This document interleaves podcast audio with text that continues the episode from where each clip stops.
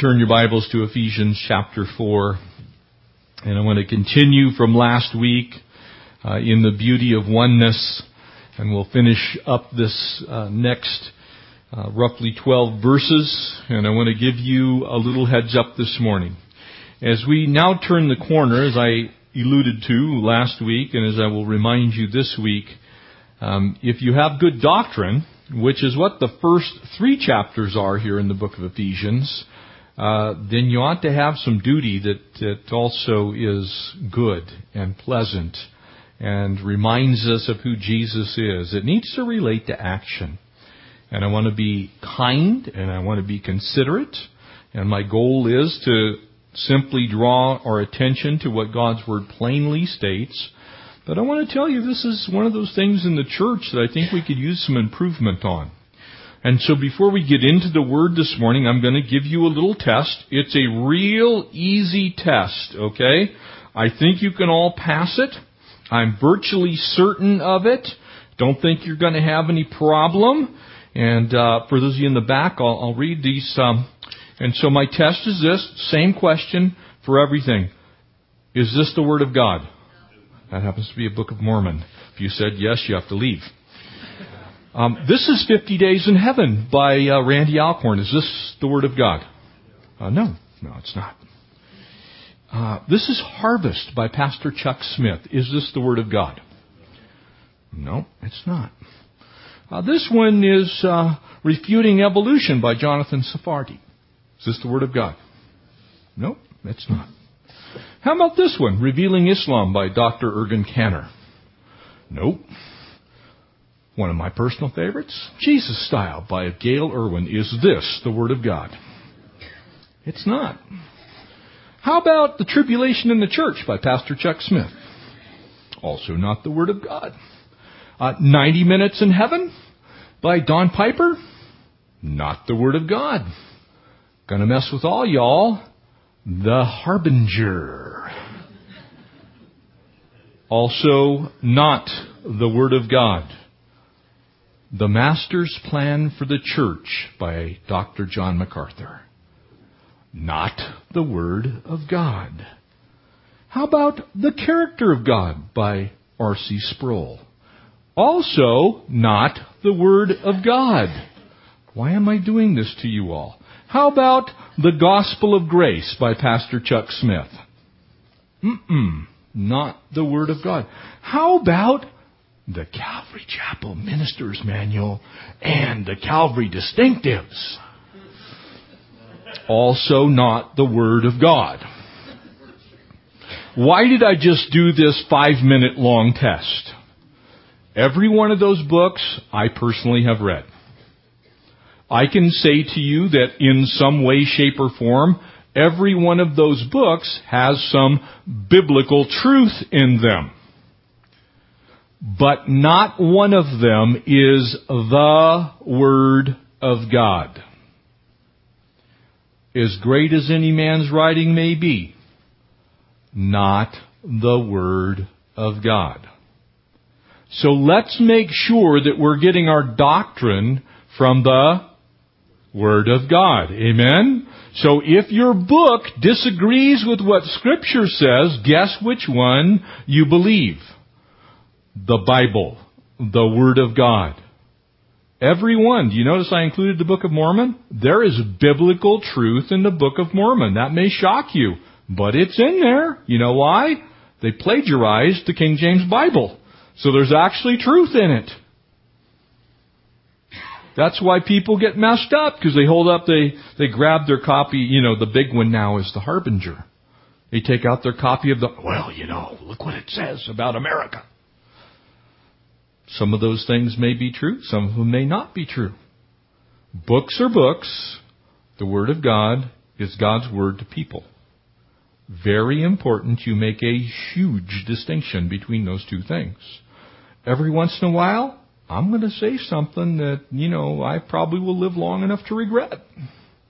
Why? Man, not God. I may blow it. It's not my intent. Certainly isn't my desire. But every once in a while, I may say something. I look back on it. You know, I could have said that better. And I'm sure glad I didn't write it down and hand it to you so you could wave it at me like I just did all those books. And by the way, a large, throw out the Book of Mormon, but a large percentage of those books are good books. Some of them have a lot of biblical truth in them, but only insofar as they line up with what God's Word actually teaches. Real important distinction. And by the way, Pastor Chuck Smith would agree with me. So would John Piper. So would John MacArthur. They would agree. They would say, follow what God's Word says. Now, does that mean we can't learn anything from books? Absolutely not. It's not what I'm trying to tell you. I have a lot of books. I just showed you a handful of the more than 2,000 actual books I have. Okay? So I read a lot of books. But you know what I find every once in a while?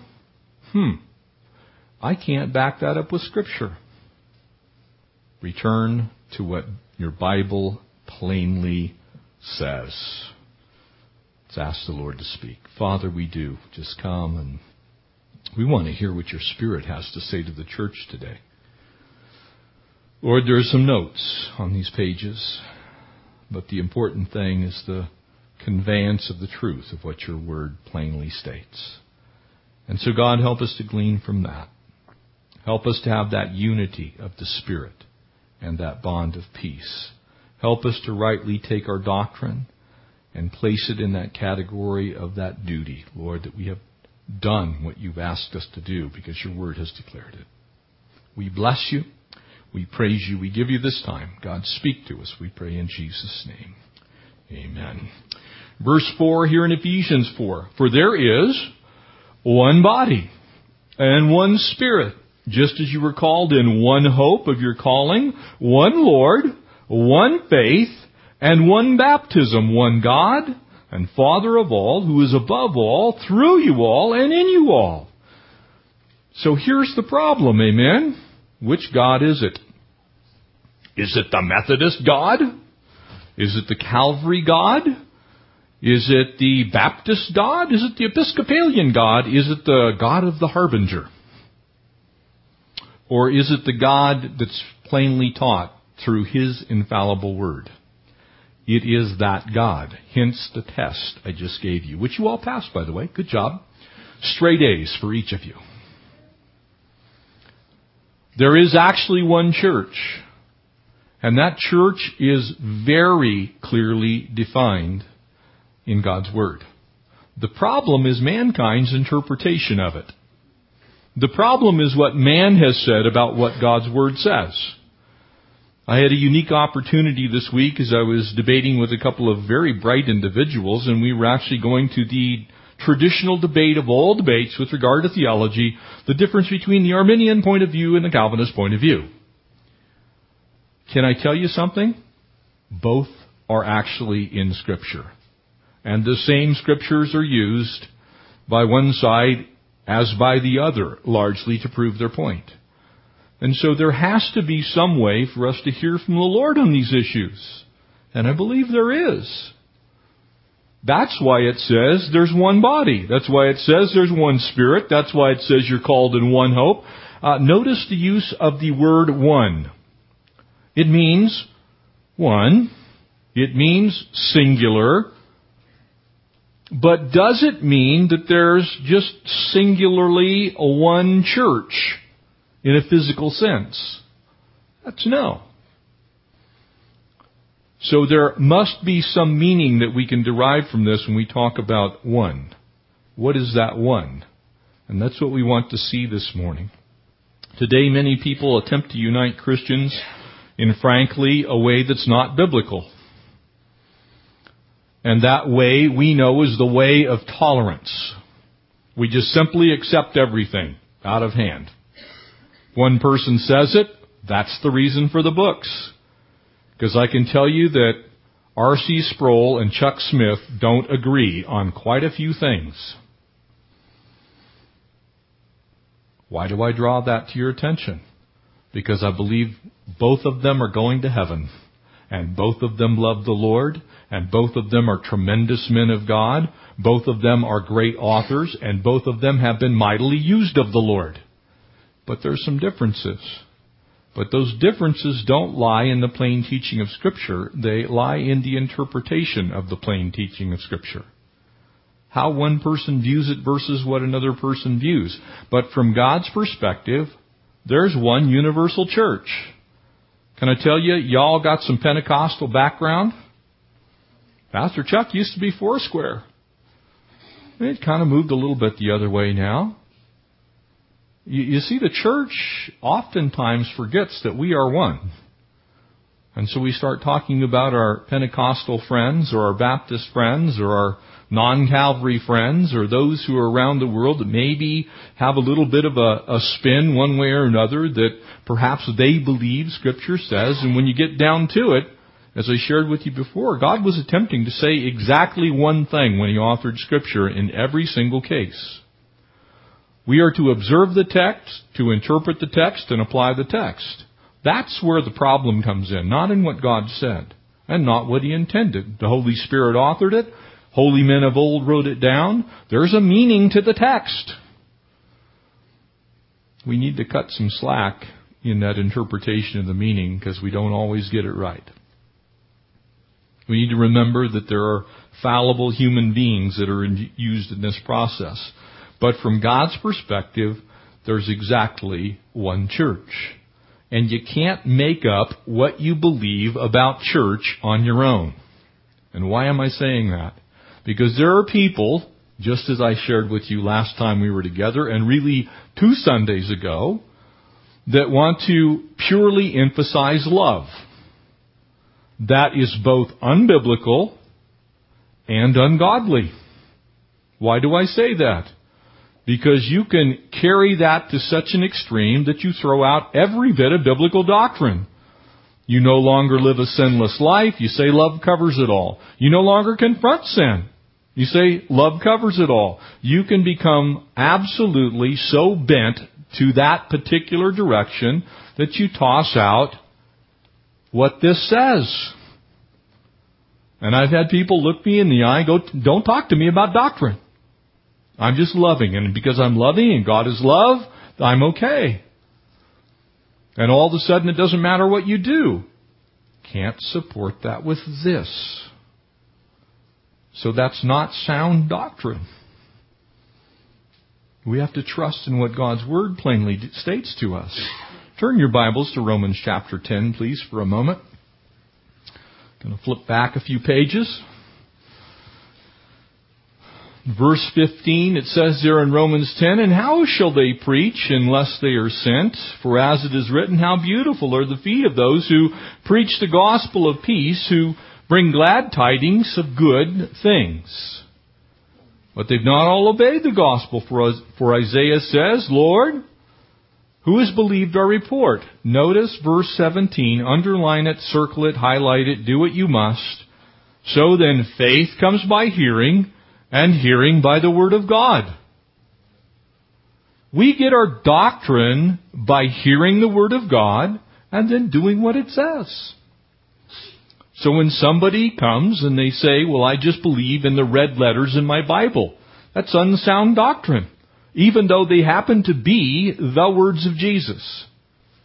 Because God took an awful lot of time writing a whole lot of your Bible that's not in red letters. Amen?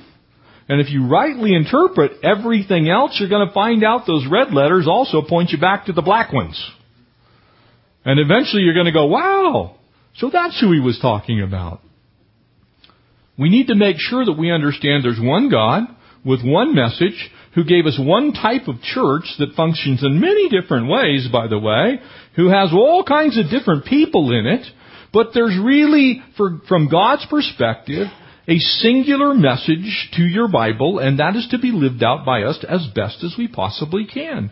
And so he gives us seven basic spiritual realities or doctrines. Notice what they are. The only place you can find them, for then faith comes by hearing, and hearing by the Word of God, is to identify them from what Scripture says about them. Not what R.C. Sproul thinks, not what Chuck Smith thinks, not what Jeff Gill thinks, by the way. But what does your Bible actually say about these things? There is one body, And that one body consists of several jillion parts. Amen? Your body consists of trillions of cells. But it's only one body. It has multiple sets of systems, but it's got one body. And this is a beautiful picture of how the church actually functions. The body is singular, but it has many cohesive parts that are all supposed to work together. Amen? So the Episcopalian church doesn't have a different ultimate goal than the Baptist church, does it? The goal is to preach Christ and Him crucified alone for the remission of sin, to present the gospel in such a way that people are saved, and then they live as new creations in Christ Jesus. And I'm oversimplifying for a reason. But you know what? Those who maybe are Episcopalians who wear a nice cassock and they, you know, preach a liturgy or whatever reaches a specific group of people that I might not be able to reach. So there is a place for the Episcopalian liturgy.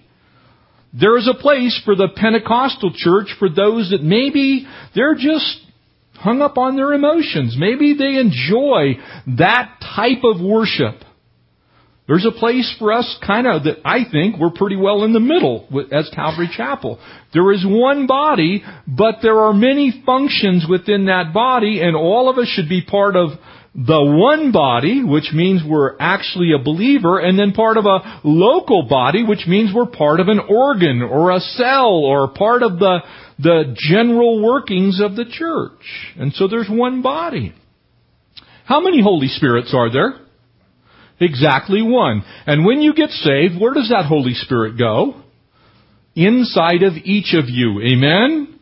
So if there's one Bible that communicates this message, and there's one church of which we all belong generally, and specifically we're our own little part, and there's one Spirit, then how much diversity can you expect to see? A whole bunch. Amen? And again, the body and the Spirit you, you have a, a general sense that you are you. Amen? It's a way to look at this. You go out into the world, you go out as a little Christ. That's what Christian means. And so you're presenting Christ to the world. And maybe some of us are kidneys and some of us are spleens and livers. Uh, some of us are brains, some of us not so much. Some of us are fingers and some of us are toes and we need all parts. Amen? I love that. Because maybe you're not, you know, maybe your best gift is not being used in, in some spectacular way. Maybe you're a behind the scenes person. You're absolutely essential to the function of the body of Christ. And so the Spirit can as much use the one part as the Spirit can use the other, and it's the same Spirit, one, the Holy Spirit, that's inside of each one of us. It shouldn't cause division. One hope in your calling. It refers to the hope of the church in general. And that would be the return of the Lord in heaven. Amen? That's our hope. Can I tell you the Baptists don't have a different hope than the Calvary folks and the Episcopalian folks and the Presbyterian folks and the uh, Anglican folks and anybody who names the name of Jesus, if you're four square or maybe you're, uh, you know, you're in the assemblies of God, there's one hope. Because there's only one king. We should all be looking forward to the one hope. The next one is a tough one. It's not by accident, it's the, in the middle of the seven. You've got three on either side of it. The fourth one is one Lord. What does that mean? What does the word Lord mean to you? I can tell you the technical definition of it, the easiest one. It's a single word, it means master. So if there's one body and one spirit and one hope and there is one master, then guess how we should be unified? By what that one master has declared about how the one church with the one spirit and the one hope ought to function. That's why this is so important. Because this should be, your Bible, this book that we hold in our hands, is the final authority on all matters of life and godliness. That's what it says about itself. This is where we get our doctrine. not from this. This may help us to understand what this says. It may not. This is the Bible. This is not. You get the picture? We need to be careful where we get our doctrine from. And again, there's a lot of good doctrine in this book, by the way. Not trying to make the distinction that those books are useless. They're actually quite valuable. But this is the Bible. This is where we get that.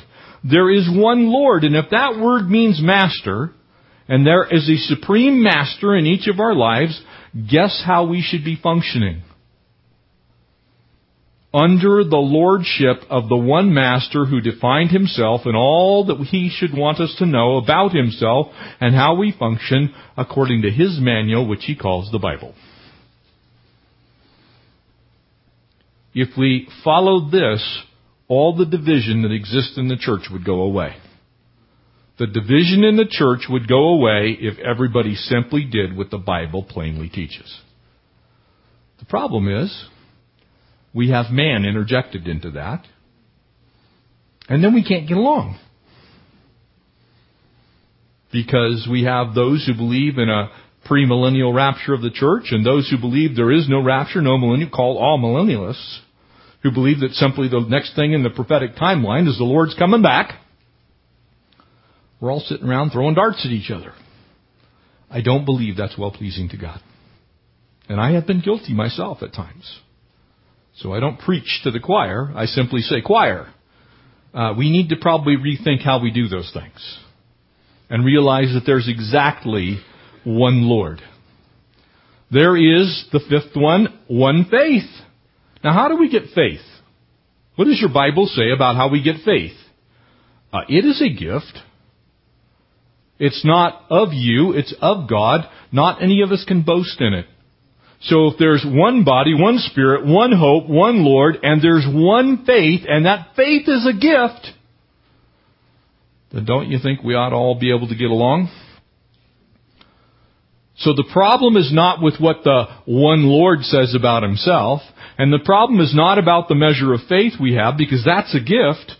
The problem is what we do with what we have.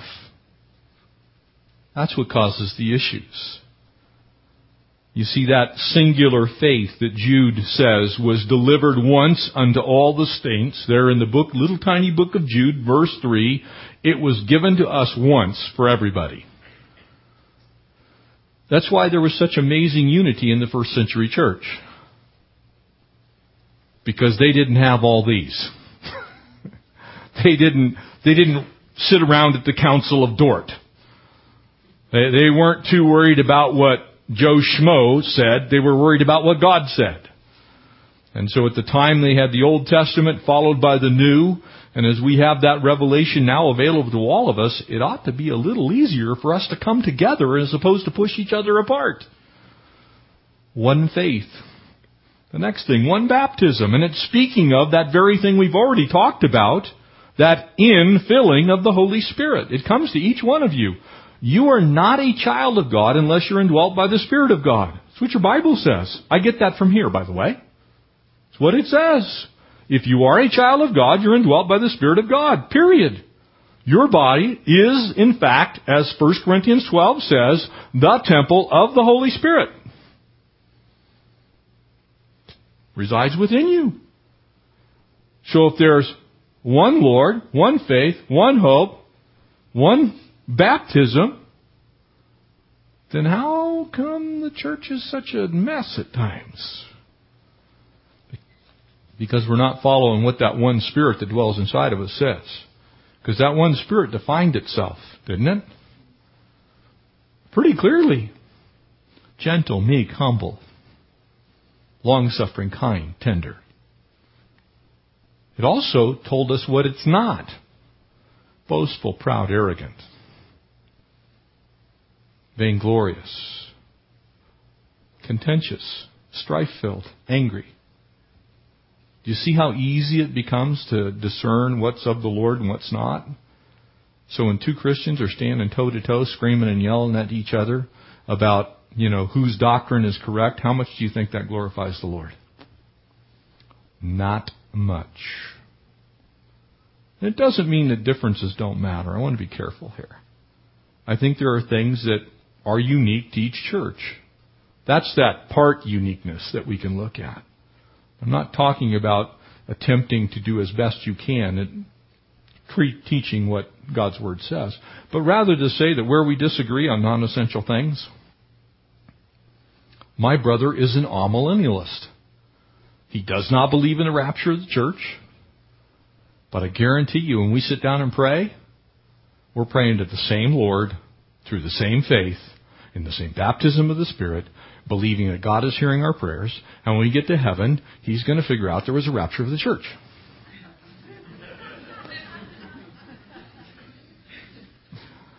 We need to look at it more that way, amen. I always tell everybody, you know what? I think we're all going to have our doctrine squared away when we get there. Because I don't think all of us have it completely correct. I know I don't. You can use my name first if you want. If I had a book to hold up, I'd have held up my own first. That one baptism. And finally, why? There's one God and Father. Amen? You see, when we look at it from that perspective, then the rest of what's said here all of a sudden makes sense as we are going to see. You see, Paul emphasizes God the Father. Whose plan was it to send Jesus to the earth? Whose son was it that came? Whose Father God's? Amen? He didn't send a different Jesus for the Episcopalians and the uh, Presbyterians. God the Father's plan was that all men should be saved through the power of His Son. Amen? So if there's disunity with that regard, where do you suppose it comes from? It comes from the enemy of our souls, the one who hates us. That type of disunity, when people who claim that they are the redeemed of the Lord cannot sit down and say, you know what, let's have a conversation about where you get that particular doctrine. And when that doctrine can be either proven or disproven from Scripture, then even if that maybe is not the direction we should go, we ought to be able to say, just like I just said to you, when we get to heaven, we'll all have our doctrine squared away. Let's seek to save the lost while we're here together. Let's preach Christ crucified until He takes us home. Let's take our basic Bible doctrine from the Bible, by the way. It's kind of a good thing to use the Bible if you're teaching the Bible doctrine. Amen? And maybe put some of these other things aside. Maybe just back off a little bit. I'm working hard myself at this to say, you know what? You believe in the name of the Lord Jesus Christ, my Bible says you'll be saved. For there is no other name under heaven whereby men may be saved. Amen? Do you get saved by knowing your eschatology? No. Do you get saved by knowing creation science? A no. Do you get saved by being able to explain some of the greater doctrines of faith, maybe sanctification or maturation? I know a lot of Christians who haven't got a clue how to explain justification. They don't know. You, you use the word propitiation, they think it has something to do with diet and exercise. They don't know. You're going to heaven by believing on the name of the Lord Jesus Christ. There's one faith, one Lord, one hope, one baptism, one Father God. There's only one plan. There's this big thing called the body of Christ, and we are all working together towards that end to bring people into a right doctrinal relationship that comes from the Bible, and frankly, it is mankind that's made that very complex. It's not the Bible. And the fact that the church argues and haggles over it is proof positive of what I just said. Because you can go to a assemblies of God and have people tell you that unless you speak in tongues, you're not going to heaven. Thief on the cross never spoke in tongues. Not one person held in Abraham's bosom ever spoke in tongues. It was a New Testament thing. Be careful. I'm trying to be a little more careful myself. Because the church unified is the church glorified in Christ. Amen? The church unified is the church glorified in Christ. We should be building bridges, not putting up walls. Verse 7, but each one of you, I'm playing my own accompaniment right now with my foot. But to each one of us, grace was given according to the measure of whose gift? Christ's. And therefore he says, when he ascended, he led captivity captive, he gave gifts to men. And he quotes from the 68th Psalm, which is this uh, wonderfully prophetic psalm about Jesus. And now this he ascended, what does it mean? But that he first also descended into the lowest parts of the earth. For he who descended is the one who also ascended far above all the heavens that he might fulfill all things. So from heaven's perspective, Everything in the Old Testament and everything in the New speaks about the one way of salvation, the truth and the life, Jesus who is the Christ. There's not an Old Testament message and a New Testament message. There's exactly one message because there's one faith, one body, one Lord, one hope, one baptism, one obedience then is another way to look at it. Because God isn't trying to save people many different ways. He's trying to get all the different parts to work together to accomplish His part. And so he says, and to that end you might say, prefacing verse 11. He's going to fulfill all things. How's he going to do that? He gave himself to some to be apostles and prophets and evangelists and pastors and teachers you, you see, we have a common message and a common goal. And we have a common tool. We have a common empowerment, which is the power of the Holy Spirit. We have a common method of salvation. Nobody gets saved the Baptist way, okay? Can I tell you that? There's no such thing as the Baptist way of salvation. There's no such thing as the Presbyterian way of salvation. There is exactly one way and one truth and one life, and no one comes to the Father but by the one way and truth and life. Amen?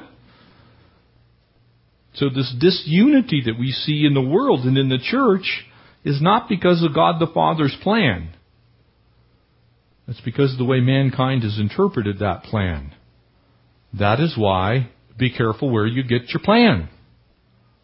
This may have the right plan in it. And in fact, largely it does but it's still not the Word of God. And so if the Word of God teaches something other than what the book you read says, follow the Word of God. Period. And so he gives these four offices apostles. These were men who saw Jesus, taught by Jesus personally, and preached in the New Testament era. There are no apostles alive today on this earth. Period. Anyone that claims to be an apostle doesn't understand the plain teaching of Scripture. Now, having said that, there are churches that think that they have apostles in them. So to them I say, if you're referring to the preaching of the Word of God, then you are correct. Because you're speaking forth those things. But if you're referring to the office, my Bible says that apostles learned from the Lord Jesus personally, that they met Him. So the apostle Paul, as he was there on the road to Damascus, breathing threats of murders, ran into Jesus.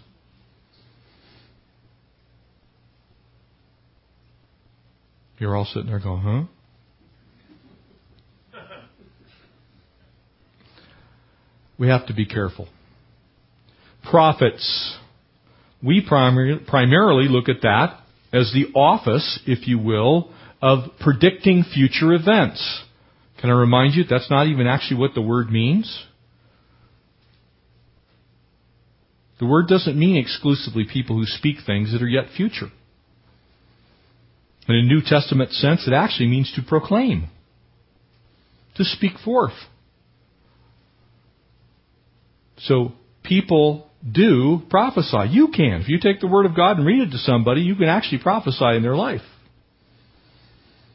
It means to speak forth the truth. So, of course, things that were spoken of the future were prophetic in nature.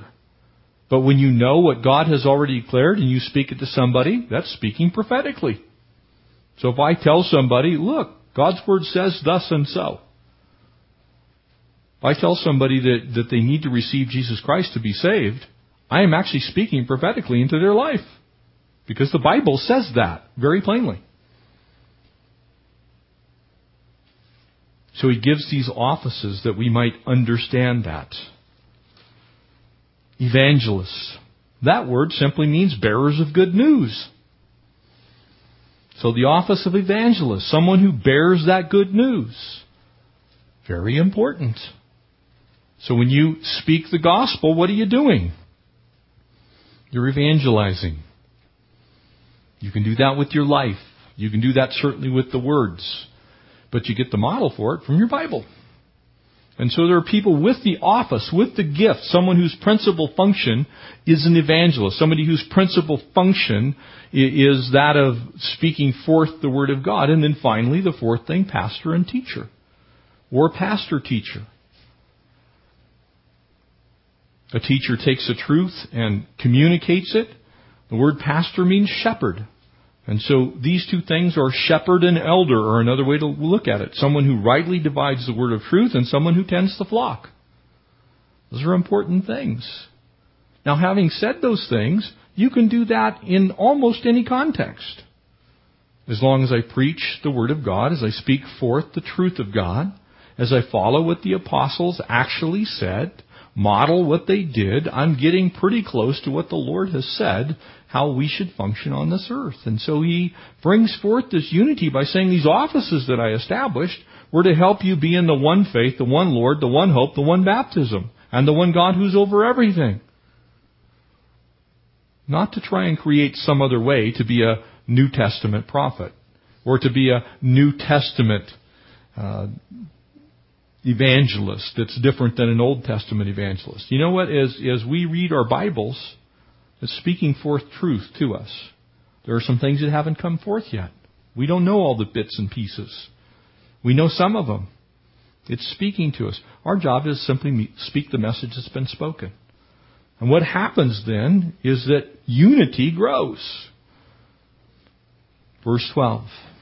All these things are given for verse 12 says. So pastors, teachers, evangelists, those who prophetically speak forth the word of God, and those who were the apostles, those who have spoken that truth into our world, for the equipping of the saints, for the work of the ministry, for the edifying of the body of Christ.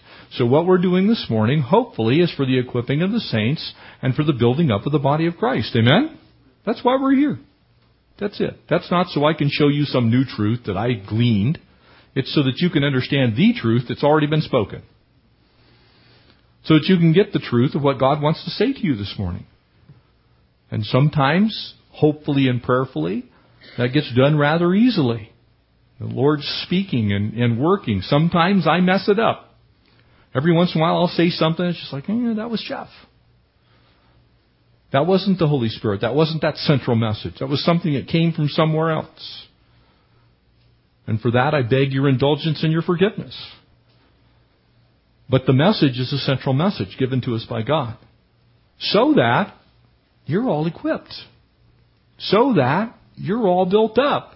So that you can go forth and do the work of the ministry. As I prayerfully am doing myself. Till we all come into the unity of faith and the knowledge of the Son of God to a perfect man, to the measure of the stature of the fullness of Christ. You get the picture? Where do we understand the stature and the measure of the fullness of Christ? It's right here. This is the deepest volume of understanding that we have about the stature, the nature, and the fullness of Christ and being perfect in Him, isn't it? If we just simply read this Faith comes by hearing and hearing by the Word of God. Remember what Romans 10 says. And as we apply those passages, ultimately what happens, the more of this I apply to my life, the more like Jesus I am. It's relatively simple. All of a sudden we're walking around in that truth. You see, you can do that for yourself. Prayerfully we do that here, but you can do that for yourself. You can grow in that that we should no longer notice this, be children. As we bring this to a close this morning, there's a goal here. Not to be tossed to and fro and carried about with every wind of doctrine. You notice that? Why? Because the every wind of doctrine doesn't come from God. How many Lords are there? One. How many faiths are there? One. How many baptisms? One. How many gods? One. So the problem with the wind of doctrine, those strange things that don't line up with what God's Word says, the problem with those things are, is they can't be backed up by Scripture. And so they're to and fro. They're all over the place. One thing one week, something else the next. That's not God. God was not divided of heart when He authored His Word by the power of the Holy Spirit. He gave us a message. It's correct. Notice by the trickery of men, the cunning of craftiness and deceitful plotting. Sometimes the enemy gets in. There are some folks on this earth that probably ought to not be, not, not be teaching the Word of God. They're in it for the wrong reason, wrong motivation. And that's not to be critical. You can tell by their fruit. You, you can look at what's going on through their ministry and you go, oh, I don't think that's of the Lord. Not because I say so, because your Bible says so. So it doesn't mean we believe everything, it means that we believe the truth.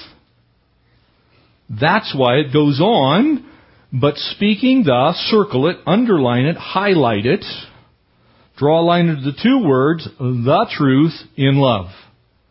You have to have truth in love. Not just love and not just truth, but the truth in love. That's probably one of my biggest failures at times as a pastor. Is sometimes I'm a little heavy on the truth and a little light on the love, and sometimes I'm light on the love and heavy on the truth. That's the, that's the vehicle, that's the vessel. It's not an excuse, that's an admission, by the way.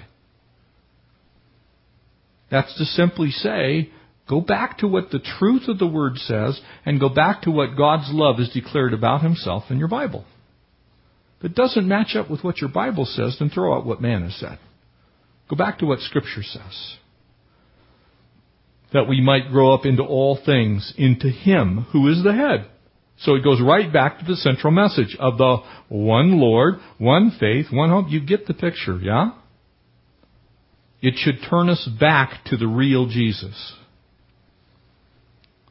So that when we go home, when we go into the workplace, when we open our Bibles for ourselves, you're not getting a different Jesus here on Sunday morning or on Wednesday than you are when you go home and open your Bible for yourself.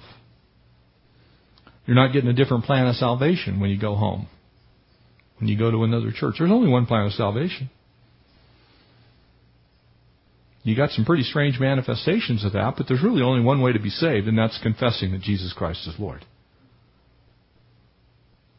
It's the plain teaching of Scripture. From whom the whole body is joined and knit together. And I love this as it wraps up.